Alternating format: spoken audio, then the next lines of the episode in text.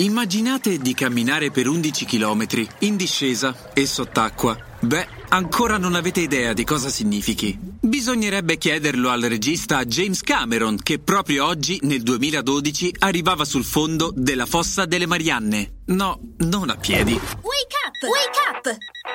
La tua sveglia quotidiana. Una storia, un avvenimento per farti iniziare la giornata con il piede giusto. Wake up!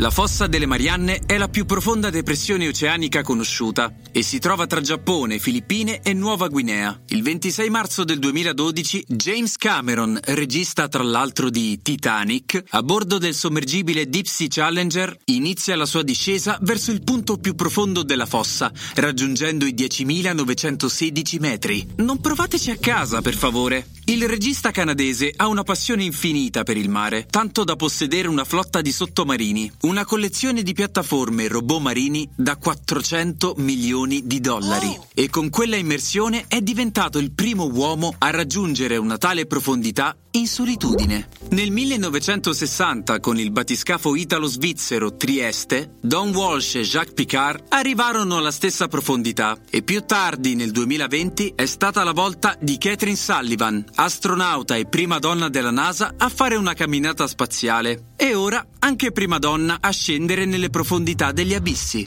È un giorno dedicato al superamento di limiti e distanze. Questo visto che il 26 marzo del 1930 dal suo yacht ancorato a Genova, Guglielmo Marconi accendeva le lampade del municipio di Sydney tramite un segnale radio. E parlando di limiti da oltrepassare, La frase del giorno. I limiti sono spesso soltanto delle illusioni. Michael Jordan. Il consiglio del giorno.